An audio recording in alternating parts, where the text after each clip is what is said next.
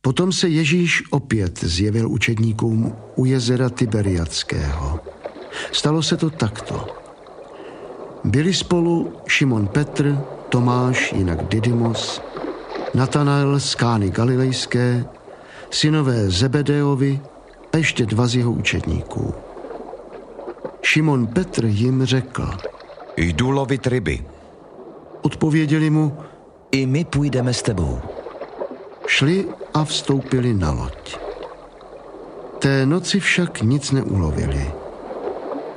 Když začalo svítat, stál Ježíš na břehu, ale učedníci nevěděli, že je to on. Ježíš jim řekl. Děti, nemáte něco k jídlu? Odpověděli.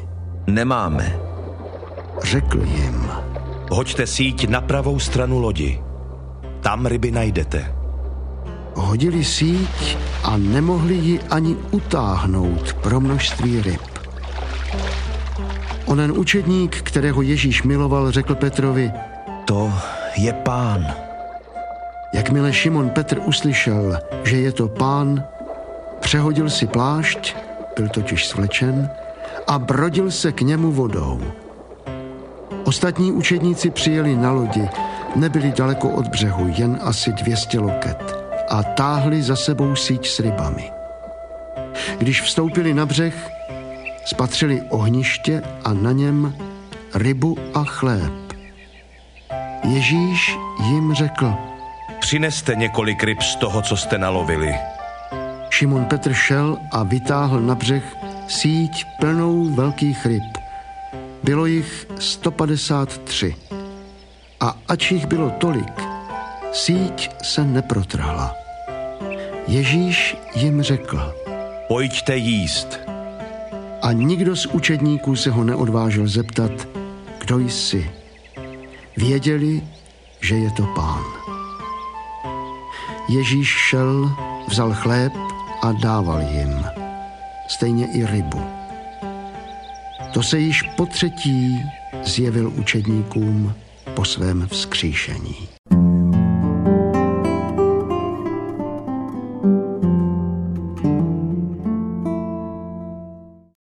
Setkání se vzkříšeným pánem se odehrává na břehu Tiberiackého moře, jezera.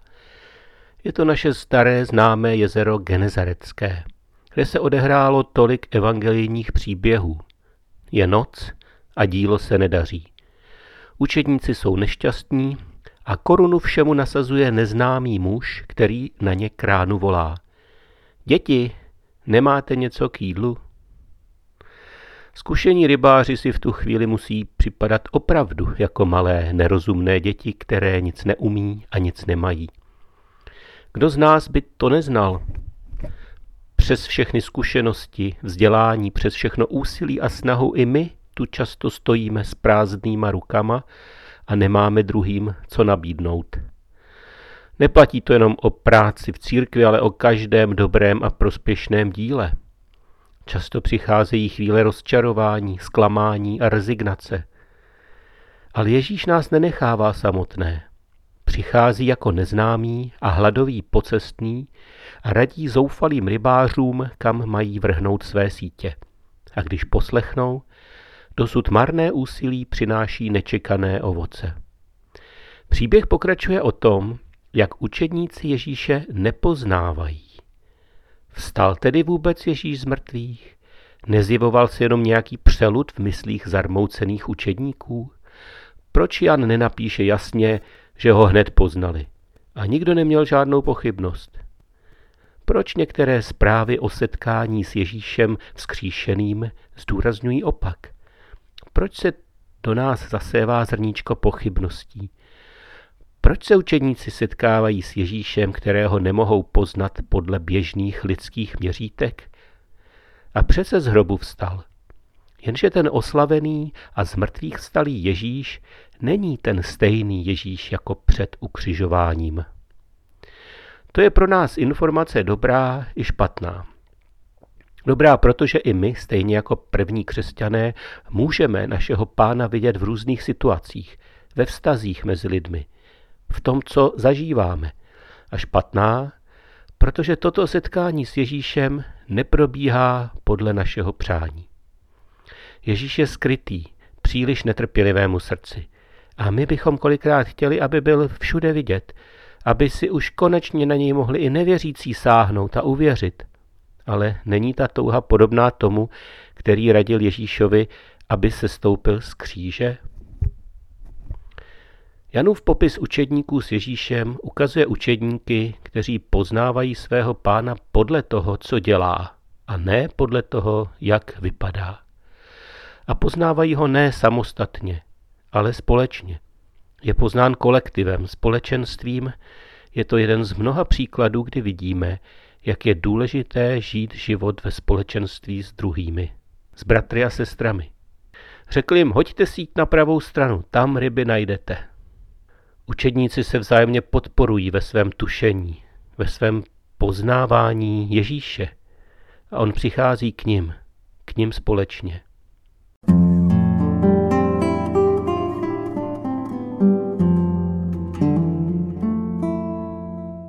Když začalo svítat, stojí Ježíš na břehu, ale učedníci ho nepoznávají. Přichází k učedníkům právě tam, kde se nacházejí, do jejich všední práce. Svojí otázkou odhaluje jejich nedostatek. Ptá se, máte něco k jídlu? Máte co nabídnout? Převedeme si to na otázku, máme co Bohu nabídnout? Máme v tom našem pachtění co dát? Máme? Můžeme nabídnout lásku? Ježíš vstupuje k učedníkům do jejich všednosti. Ptá se jich na jejich problémy. On ví, že problémy mají. Za celou noc nic nechytli. A oni přiznávají, že nic nemají. Někdy si troufáme nabízet velké věci a přitom nemáme ty malé. Známý evangelista Billy Graham vzpomíná, jak na počátku své evangelizační služby přijel do malého města, kde večer měl kázat. Potřeboval poslat dopis a tak se zeptal na ulici malého chlapce, jakou kterou se dostane na poštu. Chlapec mu ukázal cestu na poštu. Graham poděkoval a řekl, kdybys dnes večer zašel do baptistické modlitebny, slyšel bys mé kázání o tom, jak se dostat do nebe. Chlapec se zamyslel a pak vážně odpověděl, ne, myslím, že tam nepůjdu. Jak můžete vědět, kudy se dostat do nebe, když ani nevíte, kudy se dostanete na poštu? Podobně i my někdy mluvíme o nebi a nevíme, jak je lidem na zemi. Před každou památkou páně Eucharistii je třeba přiznat si, že nic nemáme. My skutečně nemáme nic, co bychom mohli za sebe Bohu nabídnout. Ježíš ukazuje učedníkům, co mají dělat. Dává jim jasnou radu, kde mají lovit. Říká, hoďte síť na pravou stranu. Tam ryby najdete. Hodili síť a nemohli ji utáhnout pro množství ryb. A ukazuje také, že nezáleží na tom, kolik kdo toho má, jaké obdarování, ale že záleží na našem rozhodnutí. Zda se vydáme Ježíšovou radou. A pak jsme také schopni nést velký užitek. Na ohništi byla ryba a chléb. Doslova ryba byla položená z vrchu na chlebu. Není ale řeč o žádném rozhovoru, ani o tom, že učedníci jedli.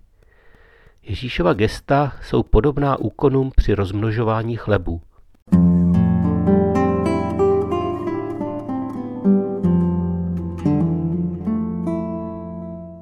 Nikdo se neodvážil zeptat, kdo jsi.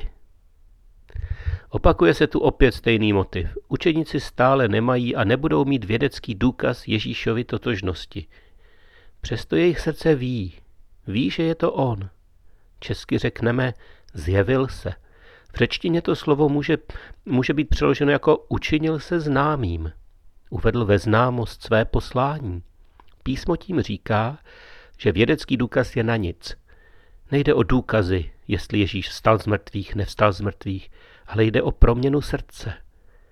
K čemu by byl přímý důkaz, když srdce zůstává tvrdé?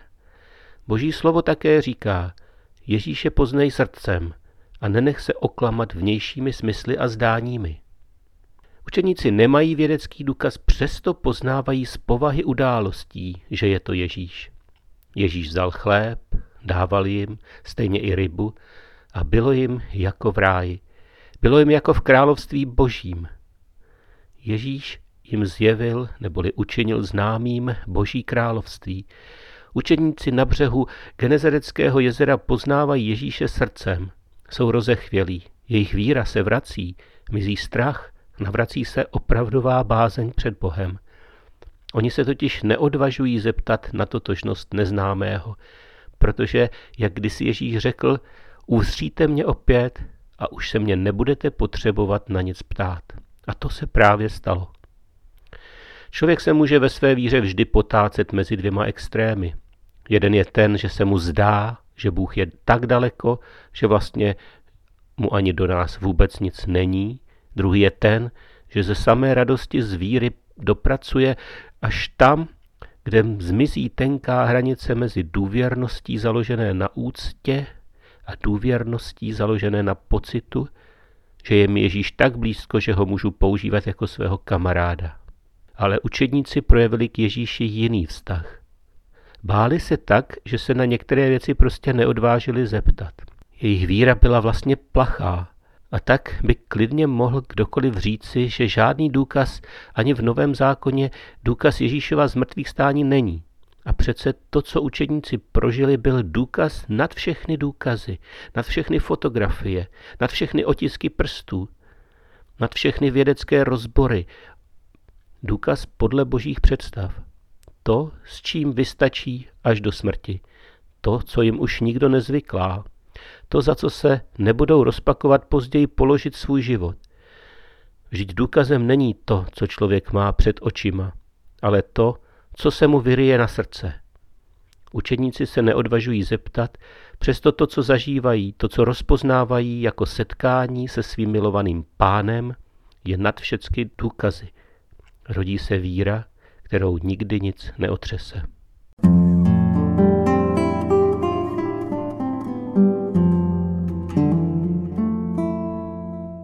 Chvalte hospodina z nebes, chvalte ho na výsostech. Chvalte ho všichni jeho andělé, chvalte ho všechny jeho zástupy.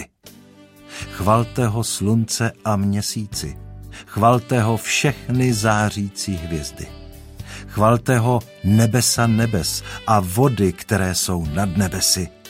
Ať chválí hospodinovo jméno, neboť on rozkázal a byly stvořeny. Umístil je na věčné časy. Vydal zákon, který nepomine.